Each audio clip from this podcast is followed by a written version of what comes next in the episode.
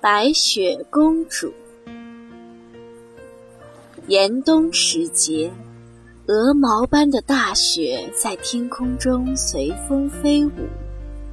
王后坐在宫殿的一扇窗子边做针线活，一不留神，针刺进了她的手指，红红的鲜血顿时从伤口流了出来，滴落在窗台的雪花上。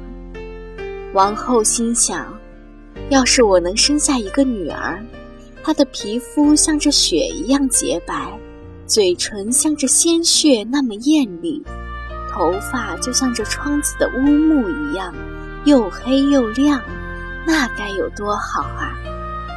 不久，王后真的生下了这样一个漂亮至极的小公主。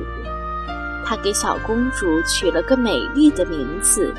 白雪公主，可是白雪公主还没长大，王后就因病去世了。很快，国王又娶了一个新王后。新王后长得很漂亮，但她既骄傲又自负，嫉妒比她漂亮的人。她有一面神奇的魔镜，每天她都会问魔镜。魔镜，魔镜，告诉我谁是世界上最漂亮的人？而魔镜就会回答说：“当然是您最漂亮，我的王后。”白雪公主慢慢的长大了，就如同她母后所期盼的那样，她的皮肤像雪一样洁白，嘴唇像鲜血那么艳丽。头发像乌木般又黑又亮。这一天，王后又在魔镜前问道：“魔镜，魔镜，告诉我谁是世界上最漂亮的人？”没想到，镜子却回答说：“王后，您虽然漂亮，但现在最漂亮的是白雪公主。”听到这话。王后的内心充满了愤怒和嫉妒，她想出了一个恶毒的主意。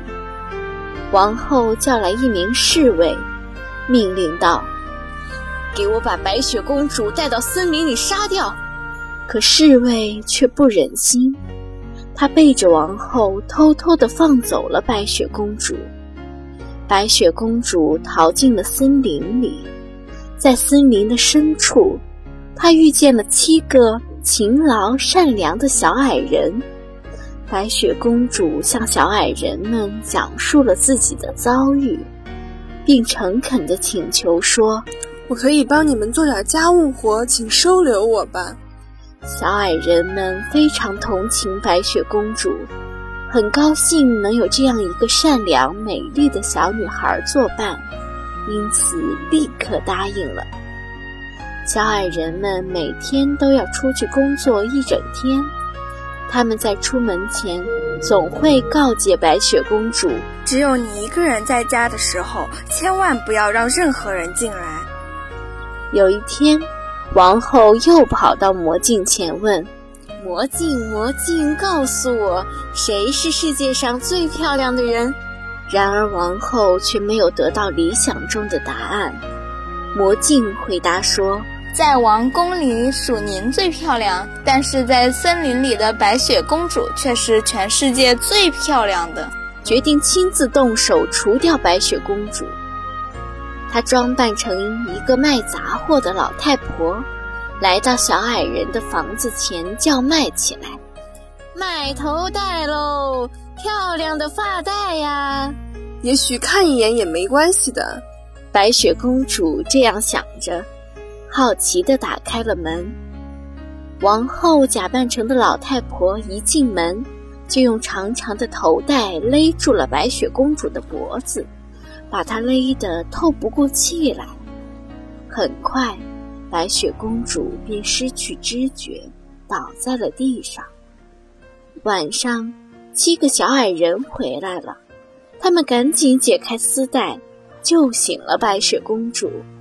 他们再次叮嘱白雪公主：“下次千万不要让任何人进来。”回到王宫后，王后又问魔镜：“谁是世界上最漂亮的人？”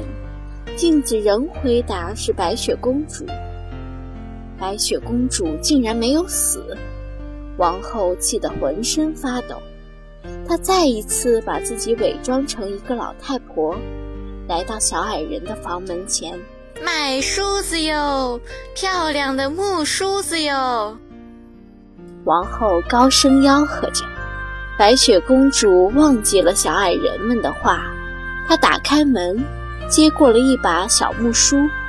但当她刚把木梳梳进头发里，梳子上的毒药就发作了，白雪公主立刻晕死了过去。小矮人们再一次及时地救起了白雪公主，他们把那有毒的梳子从白雪姑娘的头发上拿下来。并再次告诫她：任何人来了都不要再开门。王后的如意算盘又打错了，世界上最漂亮的人仍是白雪公主。王后气得全身血液翻涌，狂叫道：“白雪公主一定得死，一定不能让她再活在这个世上！”这回，王后精心做了一个毒苹果，一半下了剧毒。另一半无毒，然后他乔装成一个农妇，再次来到了小矮人的家门前，卖苹果喽！又香又甜的苹果。王后敲了敲门。经历了上两次那可怕的遭遇后，白雪公主再也不敢掉以轻心了。她从窗户探出脑袋说。我不敢让人进来，也不敢吃你的东西。这苹果可好吃了。王后拿出毒苹果，来，你吃一半，我吃一半，这样你应该放心了吧？说完，她吃下了没毒的那一半苹果。白雪公主见她安然无恙地吃下了苹果，渐渐失去了戒心。老婆婆，对不起，我不应该怀疑你。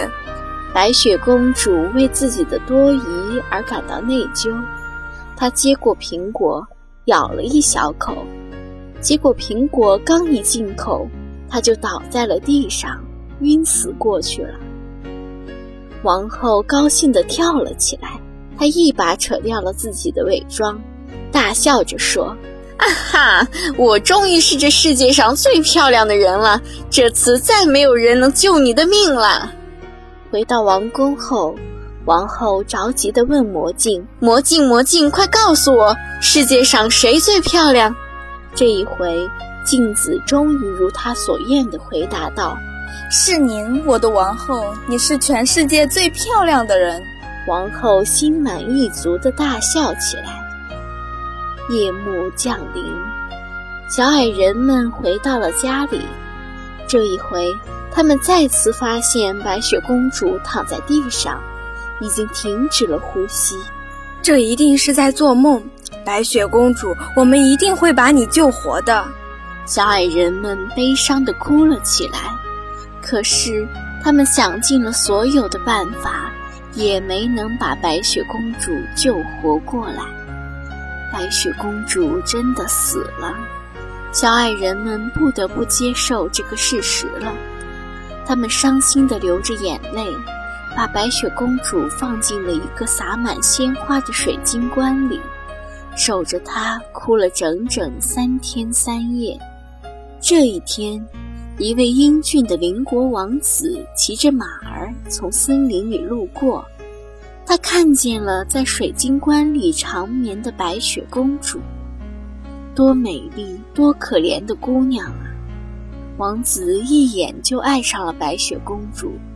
在向小矮人们问清了事情的经过后，王子情不自禁地为白雪公主流下了深情的泪水。